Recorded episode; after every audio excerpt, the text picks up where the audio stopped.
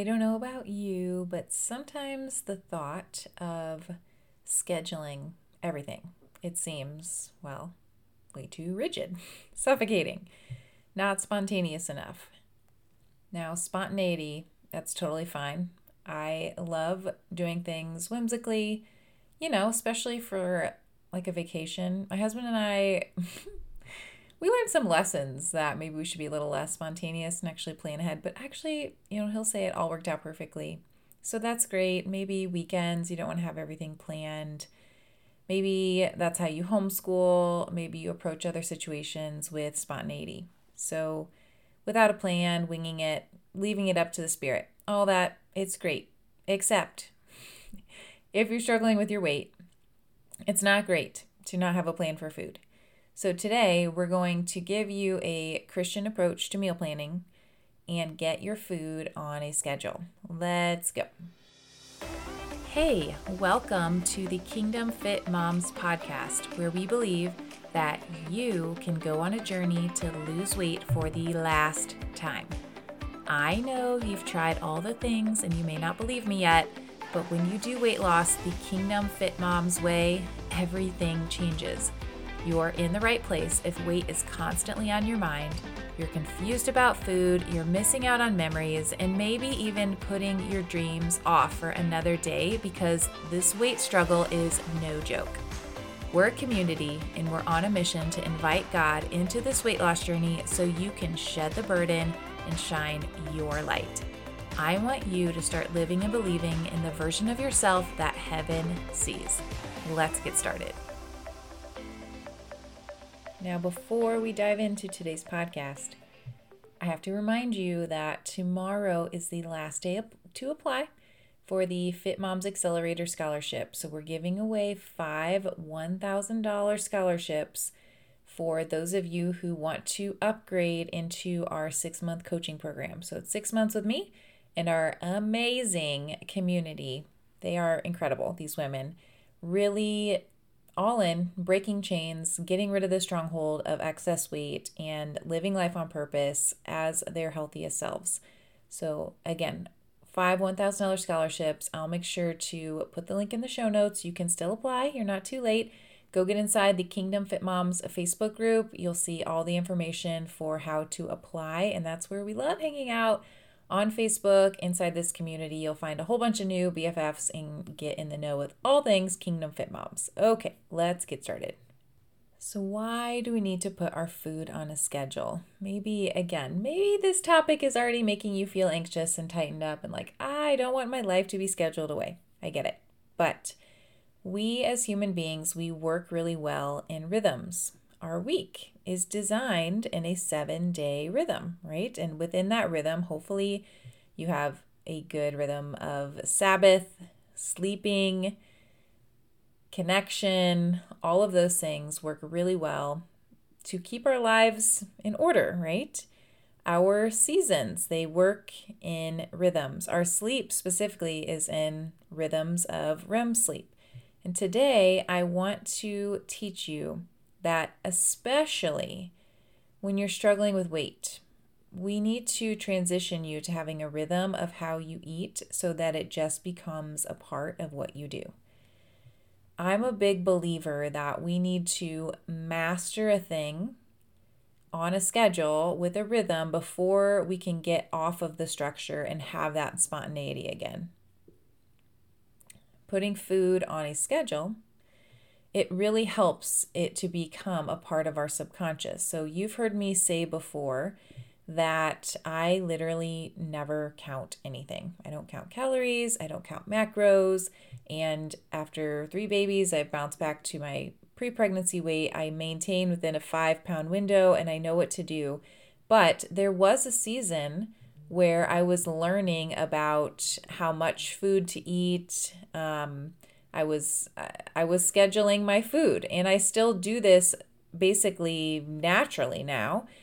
But first, it does require some planning. So that's what if you're struggling with weight, then I want you to take a step back and I want you to really take this episode to heart because it's very practical. And if you feel like you're just willy nilly grabbing food here and there, We need to stop doing that and we need to get our food on a schedule, like we're talking about today. So, if you are feeling overwhelmed by what to eat, or you find yourself getting off track every night after work, or midday when your kid is sleeping, or something triggers you to not eat what you actually want to eat to lose weight, then consider a food schedule. A lot of examples that I hear. So, some women will tell me, like, oh, I do really well all day, maybe because you're leaving the house and you don't have any choices, and then you get home and then you binge on whatever is in sight. Or maybe you're a stay at home mom and then you know, you're really busy all morning, you're hardly eating because you're trying to do all the things and clean and keep up with your kids. And then the afternoon comes when people go down for naps and you're like, oh my gosh, I'm so hungry. And then you're eating whatever. Maybe it's leftover peanut butter and jelly. And you lay down for the night and you're like, what did I do with my nutrition today? Nothing very good, right? Or maybe you feel triggered to eat certain things um, emotionally. Maybe when you get stressed out, you find yourself eating things and you don't really have a plan. So you feel like you can stay on track pretty well until those emotions overcome um, your day. And then you're like totally off track, not doing the thing that you actually want to do long term. These are just a few reasons, a few signs, maybe red flags that we need to get your food on a schedule. Other things to consider as moms I don't know about you again, but I think decision fatigue is a very real thing. We have a lot of decisions to make every day. And not only decisions, but just basic life maintenance. You know, for example, okay, my kids and I, we are doing two different co ops this year for homeschool. And last year we didn't do any. And I'm a very new homeschool mom. I I recognized that I need some help and some people. So there's two mornings a week where we're rushing out the door. I try to do as much as I can at nighttime to have everything ready. But so far, with this one particular co op, the first week, we arrived there, and on the way there, my daughter took a cup of water, poured it all over my two year old, and I had no extra clothes. So that decision to pack extra clothes just didn't happen. So the whole co op, he was soaking wet yeah, and then the next week, I just totally forgot his shoes. So he was running around this co op the whole time barefoot. Again, not the end of the world, but you know, this third week, we're going to really try to remember all the things, which comes with a lot of little decisions about what to pack, what to bring. I have three kids, so, you know, seven and under. They're not great, obviously, at remembering to do everything on their own. So let's eliminate decision fatigue about what to eat, for goodness sakes, because I want to make your life easier. so it takes time up front to plan and prepare. I get that. I feel like maybe there's some resistance that I hear a lot.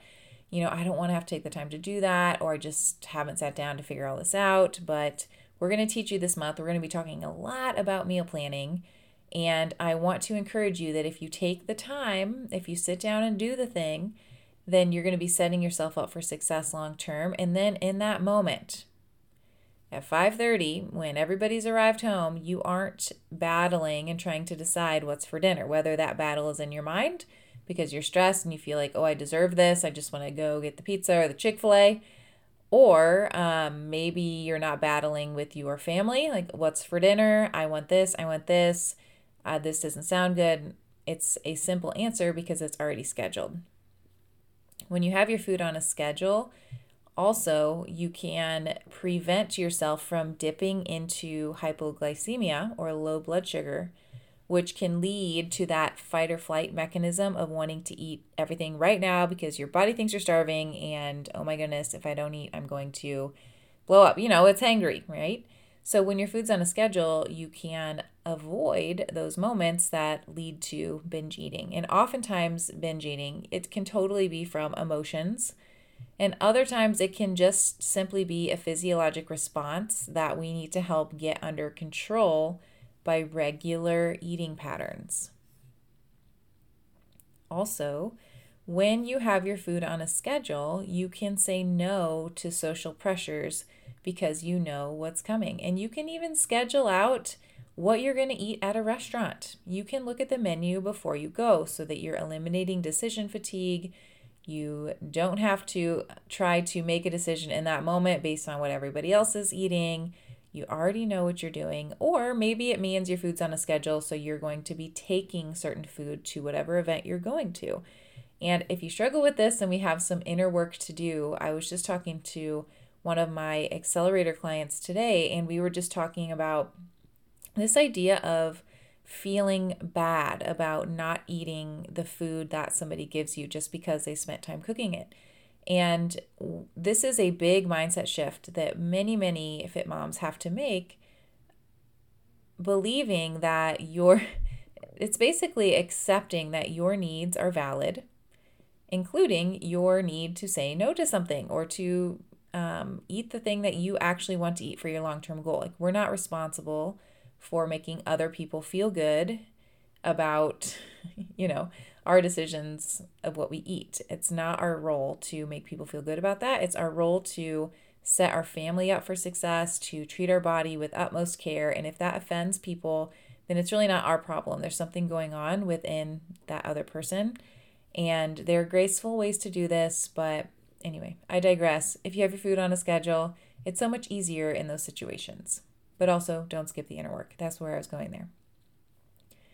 You know, in those moments where somebody offers you a thing, somebody offers you the dessert at work, somebody offers you some of their appetizer or whatever, and if you don't have anything else better planned, then it's really hard to say no. But when you have a plan, you can just say, no thanks, I already have my lovely glass bowl of quinoa and veggies and avocado.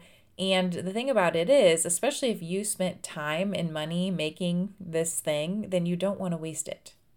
So there's so much value in setting yourself up for success. Now, one question that I will definitely create more trainings on, but I just wanted to touch on today is what about intermittent fasting and having periods of the day where there is no food scheduled?